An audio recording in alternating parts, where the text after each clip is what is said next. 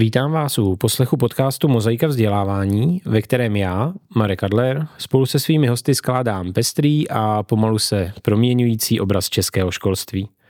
Hostem tohoto dílu je Markéta Jedličková, hlavní organizátorka setkání TEDx Prague.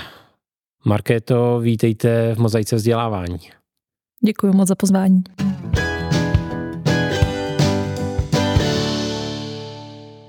Úplně tradiční otázka na začátek. Co jste vystudovala? Já jsem vystudovala kybernetiku a řídící techniku. A kromě toho, že jsem studovala v Plzni, tak jsem byla i na půl roku v Dánsku, kde jsem byla na Erasmu. A tam mě to okouzlilo, ať už svojí atmosférou, tak i jiným přístupem k vzdělávání formou projektů.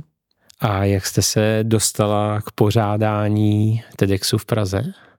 Ono to vzniklo postupně, protože já jsem nejdřív začínala s pomocí na konferenci TEDx Plzeň. Po přestěhování se do Prahy, tak jsem začala pomáhat i s TEDx Prague a postupně jsem se zamilovala do toho konceptu, že člověk má možnost přemýšlet nad aktuálníma tématama, jít v nich do hloubky a potom je poskytnout zdarma formou krátkých videí. Myslím, že fanoušků toho konceptu TED Talks je celá řada, ale ne každý si řekne, tak já si uspořádám svůj vlastní. Co pro vás bylo takovým hnacím motorem, že jste do toho šla? Myslím si, že tam byly především důvody dva. Jeden z nich je, že na té cestě už od prvního eventu jsem začala potkávat zajímavé a velice aktivní lidi, se kterými jsem chtěla spolupracovat dál. A ten druhý důvod je, že mi to dávalo smysl že to, co vytváříme, mi dávalo nějakou hodnotu a přišlo mi, že ty myšlenky, které zaznívají, jsou hodné šíření. A spoustukrát to bylo tak, že pokud bychom to neudělali my, tak to nevznikne. Možná už tady můžeme zmínit, a možná se to málo ví, že celá ta akce vzniká na dobrovolnické bázi, přesto jak profesionálně, možná i díky té mezinárodní licenci vypadá. TED nám dává strukturu, jakým způsobem konference pořádat a potom díky právě týmu dobrovolníků se tato struktura vyplní až do toho finálního formátu, který je potom vidět na venek. A jak se takový tým dobrovolníků schání, zvlášť když to asi musí být docela schopní lidé v těch svých oblastech, které pak mají na starosti? Hodně dobrovolníků se hlásí samo skrz náš web a potom jsou tam lidé, které to prostě okouzlí. Přijdou na TEDx, vidí tu atmosféru, vidí ten výsledek a říkají si, ano, s tím chceme pomoct. A třeba přijdou za naším týmem a řeknou, já chci taky přiložit ruku v dílu. A myslím si, že TEDx taky dává příležitost k tomu, aby člověk osobně rostl. Protože díky lidem, kteří se kolem toho pohybují, tak se snažíme i vzdělávat. Teď od září spouštíme mentoringový program, kde noví dobrovolníky budou vzdělávat seniornější lidi, abychom právě vychovali novou generaci lidí, který budou s Terexem pomáhat. My jsme se dozvěděli, co jste vystudovala, ale zatím jsme se nedozvěděli, čemu se profesně věnujete. Tak nám to pojďte říct a možná je tam nějaké propojení na ten TEDx, co vy osobně můžete jako svoji odbornost uplatnit při pořádání takovéhle akce? Prolnutí směrem od profesního života k TEDxu jsem zatím nenašla, protože ve svém profesním životě se zabývám především analýzou dat a aplikováním umělé inteligence. Ale směrem od TEDxu ke své profesní dráze tam prolnutí vidím, protože z myšlenek, které zaznívají na TEDxu, čerpám a občas je i integruju ve své práci. Takhle to zní, že TEDx víc pomáhá vám než vy jemu. Dalo by se to tak říct. A je tohle teda ta motivace, krom lidí, to jste zmínila na začátku, že se u toho potkáváte se zajímavými lidmi, taky ta motivace, že se u toho něco nového naučíte, dozvíte, vyvede vás to trochu z komfortní zóny. Určitě. Mě baví přemýšlet, baví mě se bavit s inteligentníma lidma a ty se kolem TEDxu združují, takže to je vlastně moje primární motivace. My se k historii TEDxu, hlavně tady v Praze, dostaneme, ale kolik akcí už máte za sebou, aspoň teď stručně? Řekla bych přes 12, na kterých jsem aktivně pomáhala. Ale nemám to spočítan. A co za to období považujete za největší úspěch? Já bych řekla, že těch úspěchů tam je několik, protože na každém eventu je něco unikátního, co se mě osobně dotkne. Ale určitě to jsou ty příběhy, které vznikají mimo stage, které jsou trošku skryté a o kterých se občas dozvíme. Například jeden z nich je, že na jednom TEDx Prague Edu pár let zpátky, tak skupina aktivních učitelů se dala do hovoru a vznikla z toho učitelská platforma. A nás vlastně učitelská platforma pár let poté zaujala a Petru Mazancovou jsme si pozvali na stage a pamatuju si doteďka, že nám poslala video, kde nám právě tuhle tu informaci řekla. A my jsme z toho byli všichni strašně dojatý, protože jsme o tom vůbec nevěděli. A když se potom některý příběh, jako je tenhle, dozvíme, tak nás to strašně těší, protože vidíme ten přesah, který se neděje jenom na té stage formou videí, které z toho vznikají, ale i mimo. Konverzacema a propojeníma lidí, kteří tam přijdou. No a co naopak, na opačné straně je něco, co se vám třeba nepovedlo, nebo co je takovou výzvou, nebo co se vám nedaří dlouhodobě překonat? Myslím si, že pořád trošku zápasíme s financováním, protože schánění partnerů, kterým by dávalo smysl podporovat vzdělávání a nic za to nechtít, často, protože nás dost svazuje licenze, tak to není úplně nejlehčí úkol. Protože naším cílem by bylo například dát lístky učitelům zdarma nebo dát je lidem zdarma, ale to si bohužel nemůžeme dovolit. To zní jako taková výzva do budoucna. Co krom toho ještě leží před vámi a máte třeba v hlavě, že to může být další posun, třeba už do toho dalšího ročníku? Tak myslím si, že jedna z hlavních výzev pro nás do budoucna bude udržitelnost dobrovolnictví v TEDx Prague, aby jsme našli nástupce, který budou mít dostatečnou odvahu vzít si celý event na sebe a říct, my ho uděláme. Aktuálně právě hledáme i člověka, který by se ujal TEDx Prague Edu, vzdělávací odnože TEDx Prague, takže to můžeme brát i jako výzvu.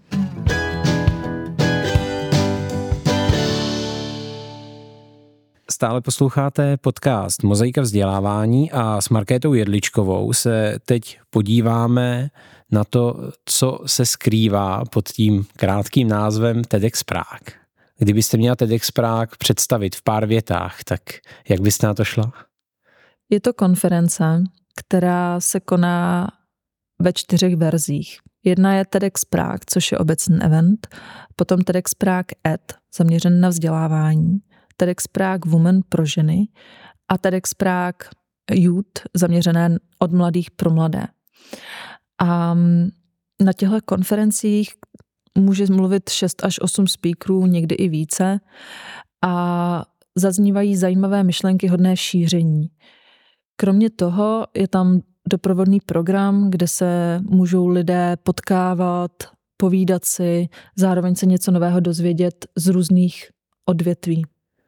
A komu jsou tyhle konference určeny? Kdo na ně nejčastěji chodí?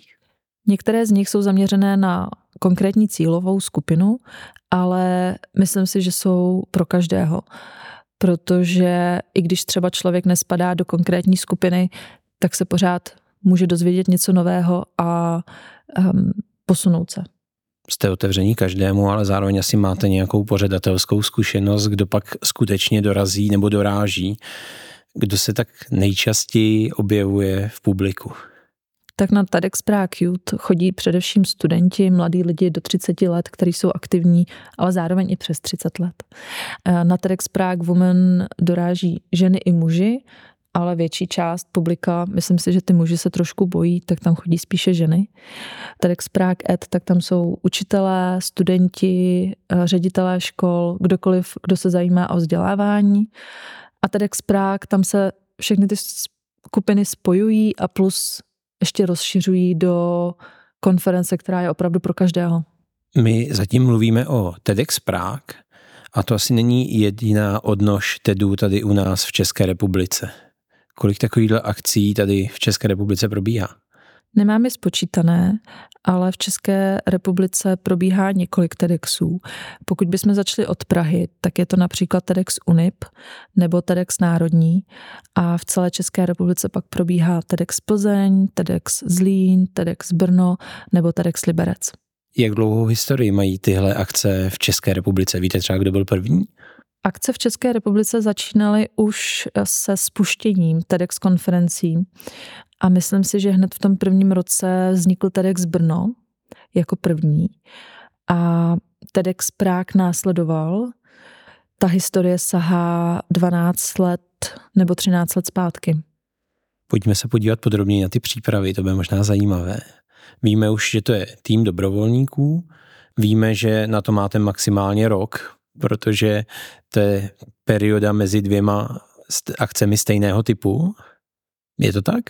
Ona ta licence platí rok, takže na to máme rok, ano. To znamená, že tu licenci každý rok obnovujete? Ano, každý rok na každý event se musí žádat samostatně licence, kde se rozpovídáme o tom, jaké bude téma, jaký budou řečníci, dáváme tam i historii našich předešlých eventů, aby si mohli v TEDu zkontrolovat, že i v předchozích ročnících jsme dodržovali všechny pravidla a na základě toho nám ji do šesti týdnů schvalují. No dobře, já se chtěl podívat na ty přípravy, ale zůstanu tedy u té licence ještě chvilku, abychom to osvětlili. Licenci pro každý ten event z těch čtyř kategorií získáváte zvlášť. Ano, ale všechny jsou v jednom balíčku TEDx Prague. To znamená, jenom jeden člověk, který vlastní TEDx Prague, může žádat o všechny čtyři licence. Alespoň tak je to v současné době nastavené a zároveň rok co rok musí přinést teda nějaké nové téma a rovnou už přijít s tím, příští rok se zaměříme na nesmysl, jako to bylo třeba letos u TEDx Ed, a nebo je tohle otevřené a může se to vyvíjet v průběhu roku? To se určitě může vyvíjet. My žádáme na konkrétní datum, konkrétní místo, konkrétní téma, konkrétní řečníky, ale je to vlastně na rok dopředu. A pak za ten rok, když to proběhne, tak žádáme znovu to někdy nemusí být jednoduché vědět za rok, jaké řečníky chcete mít na pódiu a jaké téma je třeba spojí, na tož jaké téma bude v té době aktuální. Myslím si, že teď hlavně zajímají ty témata a pokud se vymění řečník nebo nakonec bude mluvit někdo jiný, to není tak stěžejní. Ono jim jde o způsob přemýšlení. No tak když už tu licenci teda dostanete, tak čím začínáte ten rok? Začínáme tím, že se setkáme, vezmeme to téma, začneme přemýšlet od podtématy, začneme přemýšlet i o tom, zda nám tam všichni řečníci sedí, začneme oslovovat a případně pracujeme s tím dál.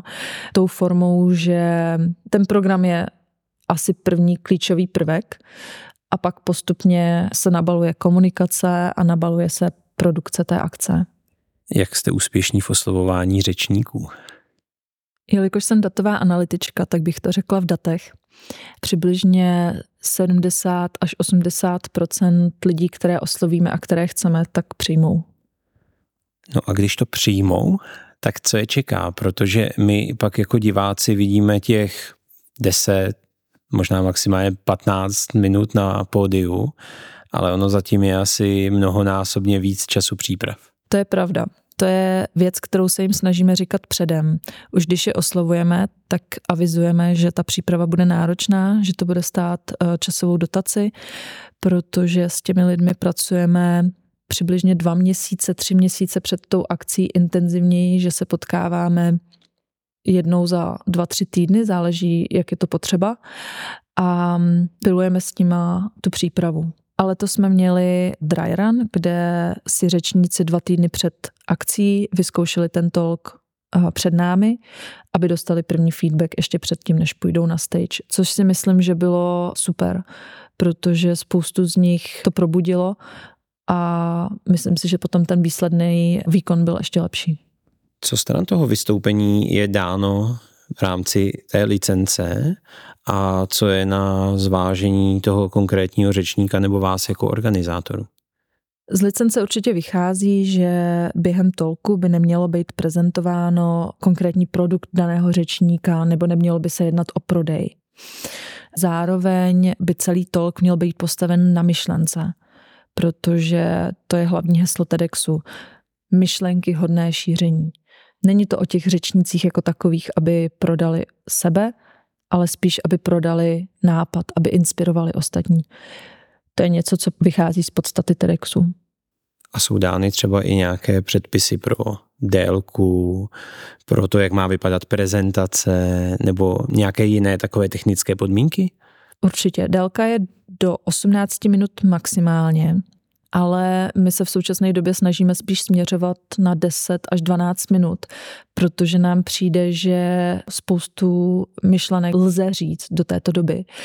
A pokud řečník chce mluvit déle, tak by nám to mělo odůvodnit, proč je potřeba více času.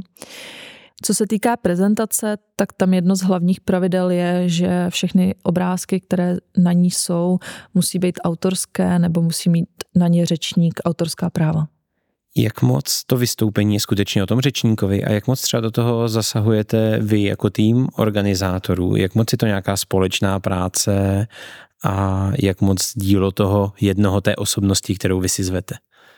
To je určitě dobrá otázka, protože najít ten správný balans je někdy složité, ale snažíme se toho docílit i tím, že na toho řečníka jsou lidé dva, aby mohli spolu i probírat jak ta příprava probíhá. A určitě se snažíme spíše být v roli průvodců a vysvětlování formy TEDxu a zbytek nechávat na tom řečníkovi. Ale samozřejmě pokud tam něco vidíme, tak dáváme zpětnou vazbu. Možná je zajímavé to, a tady to může připomínat třeba přípravu vrcholných sportovců, že tedy trávíte intenzivní asi dva až tři měsíce a pak je z toho těch finálních 10 až 12 minut. To vytváří poměrně slušný tlak nejenom na ty řečníky, ale na všechny okolo, nebo to tak necítíte? To máte pravdu. Určitě to ani pro ty řečníky, ani pro ten tým není jednoduché.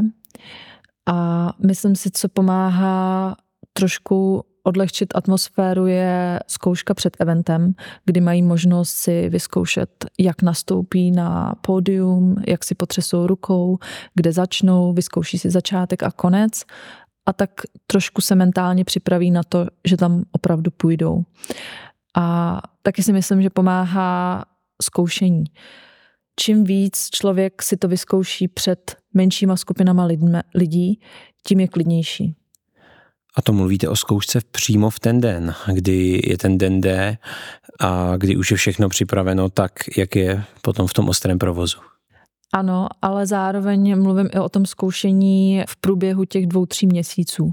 Že si to například, řeknu, týden předtím zkusí před rodinou, dva týdny předtím máme dry run pro tým. A mám pocit, že čím víc si to ty řečníci zkouší před různýma skupinama lidí, tak jsou potom klidnější.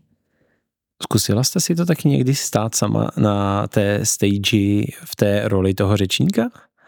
Na posledních eh, dvou konferencích TEDx Prague Ed tak jsem měla krátkou závěrečnou řeč a musím říct, že jsem byla strašně nervózní, protože mě mluvení na veřejnosti vůbec nedělá dobře. Takže mám k našim řečníkům obrovský respekt, že mají tu odvahu si na to pódium stoupnout a podat ten jejich výkon. Z pohledu diváka to totiž vypadá, že ti řečníci jsou součástí toho sálu a toho celého dění, ale z podia to možná vypadá tak, že na ně míří všechna ta světla a oni ani ty diváky nevidí a jsou v tom prostoru, do kterého se snaží tu zábavným a tu nějakým jiným způsobem přednášet. Je to tak? Je to tak ale snažíme se jim dát i podporu, protože do první řady se snažíme posadit část týmu, který jim dávají energii, snaží se být pozitivní a snaží se na ně ukazovat, že je všechno super a i se jim snažíme říkat, koukejte se do první řady, to je vaše pozitivní zóna, když se budete cítit špatně, my vám dodáme energii. Když zase odhlednu od těch řečníků a vrátím se k vám, k tomu organizačnímu týmu, Kolik vás v něm je a jaké všechny role potřebujete obsadit? My máme celkem čtyři týmy. Na každý event je jeden tým a v každém z nich je přibližně 7 až 11 lidí v tom hlavním jádře. S tím, že potom další dobrovolníci doplňují ten hlavní tým a třeba přispívají v nějaké konkrétní roli. Každý tým má tři složky. Jednou z nich je produkce, další je program, starající se o řečníky a poslední je komunikace, kdy v každém z tom podtýmu je tři až pět členů. No a jaké to je řídit tým dobrovolníků? Protože předpokládám, že to dobrovolnictví do toho vnáší trošku jinou atmosféru, než na kterou jsme třeba zvyklí ve firmách nebo i ve školách. Já musím říct, že mám obrovský štěstí, protože jsem potkala spoustu lidí a spoustu z nich mám v týmu, kteří jsou zodpovědní, lidský a na který se můžu spolehnout. A bez toho by to určitě dělat nešlo. Zároveň mám pocit, že to dobrovolnictví přináší i určitou dávku lidskosti. My chápeme, že každý z nás má občas něco důležitějšího, ale snažíme se v těch chvílích vypomoc a navzájem zastoupit naše role. Tak to byla ta pozitivní stránka, ale ono třeba nevždy to jde. A když to nejde, tak jaká jste šéfová dobrovolníků? Já si myslím, že v tomto to krásně vystihla Monika z TEDx Zlín, která mi řekla, že nejdůležitější jsou řečníci a partneři. Za to zodpovídá vedoucí. Pokud něco se nepovede v ostatních sekcích, komunikace, produkce, tak se to dá omluvit. Takže si myslím, že v těch hlavních oblastech, jako jsou partneři a řečníci, bych asi hodila záchranný lano já a v těch ostatních by prostě nevadilo, že tam něco nebude dokonalého. Když už mluvíte o těch partnerech a vy jste předtím zmínila i třeba u té finanční udržitelnosti, tak jak lehké, anebo možná spíš těžké je tedy pro takovouhle akci dlouhodobě schánět partnery a odkud se třeba rekrutují? Musím říct, že co se týká partnerů, tak se pořád snažíme najít cestu, jak jim ukázat, že TEDx má smysl podporovat. A je to oblast, ve které se pořád učíme. A co se týká schánění partnerů v konkrétních oblastech, myslím si, že nemáme žádné limity. Hledáme vlastně partnera, kterému by dávalo smysl nás podpořit a šířit zajímavé myšlenky. TEDx nejsou jenom ta vystoupení. Vy jste říkal, že to je konference což znamená, že se něco odehrává i mimo ten hlavní sál. Co to bývá za doprovodný program a, nebo možná i za představení těch partnerů? My se snažíme doprovodný program vztahovat k tématu. To znamená, že když máme nějaké téma konference, tak se snažíme to prolnout formou workshopů, formou začlenění, formou networkingu těch lidí a pokud je někdo partnerem, tak například převezme některou z těchto site aktivit, ale zároveň se snažíme, aby to nebylo násilný, aby to bylo plynulý a aby to doplňovalo tu atmosféru v tam. Kdy vás čeká nejbližší další TEDx? Nejbližší TEDx proběhne v listopadu 24.11. v Anešském klášteře a bude to event zaměřen na ženská témata, ale zároveň i pro muže, TEDx Prague Women. S tématem hledá se hrdina, hrdinka. A potom? Poté nás na jaře čeká TEDx Prague Youth, který je zaměřen na mladé lidi. No a protože jsme v mozaice vzdělávání, tak se musím zeptat i na tu variantu ED, Education, na co se my učitelé můžeme příští rok těšit. Tady se musím přiznat, že v současné době hledáme člověka, který by řekl, že TEDx Prague Ed uspořádá, protože zatím ho nemáme. Tak bych tohle pojmula i jako formu výzvy. Když by někdo měl pocit, že TEDx je něco, co by ho mohlo bavit, naplňovat, tak určitě jsme schopni poskytnout plný mentoring k tomu, aby další TEDx Prague Ed vzniknul. Tak u toho na chvilku zůstaňme protože mluvili jsme o tom týmu, o rolích v týmu, ale třeba takový vedoucí TEDx Prague Ed. Co to znamená? Jaká je to náročnost v té dobrovolnické práci? V hodinách, v kompetencích, v nějaké energii, co ten člověk musí mít. Vedoucí jakýhokoliv týmu musí být hlavně dobrý manažer. Dobrý manažer lidí, dobrý manažer času aby dokázal skoordinovat jednotlivé složky, ale pokud má pod sebou lidi, na který se může spolehnout a který podávají výkon, který se od nich očekává, tak ta časová dotace nemusí být tak vysoká. Víte, že vás nenechám utéct s takhle obecnou odpovědí? Mm-hmm. Vím. Zcela upřímně si myslím, že to bude kolem deseti hodin týdně. Minimálně. V jakém období? Dva měsíce, tři měsíce nebo rok? Tak pět měsíců. To už je konkrétnější. No už nám zbývá jenom ten hlavní, TEDx Prague. Už znáte téma, můžete aspoň naznačovat? Pro TEDx Prague také hledáme v současné době vedoucího, ale cítíme potřebu, aby vzniknul v příštích dvou letech určitě. Téma je zatím otevřené. Vlastně ho sbíráme od lidí. Sbírali jsme ho na TEDx Prague Edu, budeme ho sbírat teď na nejbližším Edu festivalu a zároveň je tam několik aspektů, který by mohly hrát roli. Vím, že se nám líbilo celkem z popela nebo proměny, ale je to všechno zatím dost um, abstraktní, protože to může být cokoliv.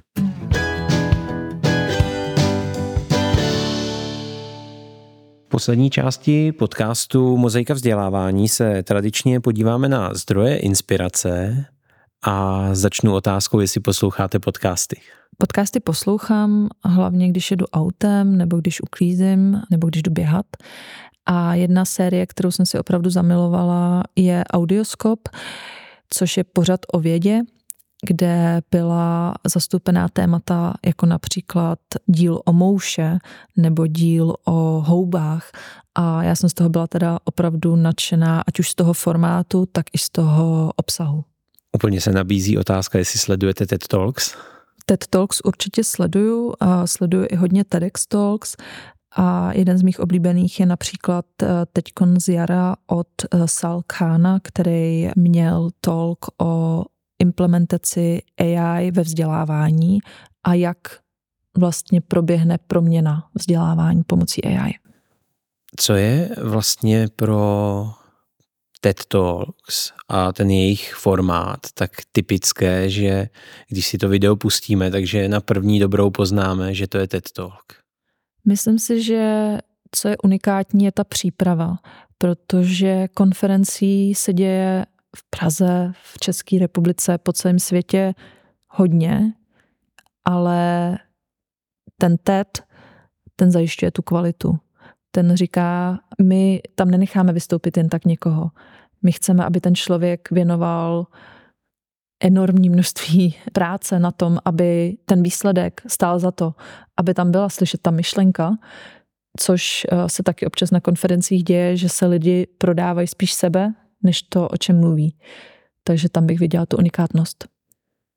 Teď jsme v podcastu. Vy natáčíte videa z TEDx Prague. V čem je ta přidaná hodnota toho videa? A nebo je vůbec? Nebo stačí poslouchat podcast? Myslím si, že vizuálnost je taky důležitá složka, protože člověk se učí a každý z nás má trošku jinou kombinaci toho, co mu pomáhá. Někomu pomáhá čtení, někomu pomáhá vizuální složka, někomu pomáhá zvuk a ve videu se to složí, ještě především pokud tam máte titulky. Takže si myslím, že to může být způsob, jakým nechat tu myšlenku v nás eh, mnohem déle a třeba si ji zapamatovat.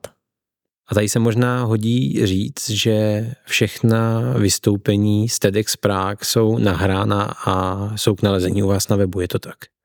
Jsou nejen u nás na webu, ale najdete je také na YouTube, kde jsou na oficiálním TEDx kanálu. No a teď taková lehce staromilská část. Čtete knihy?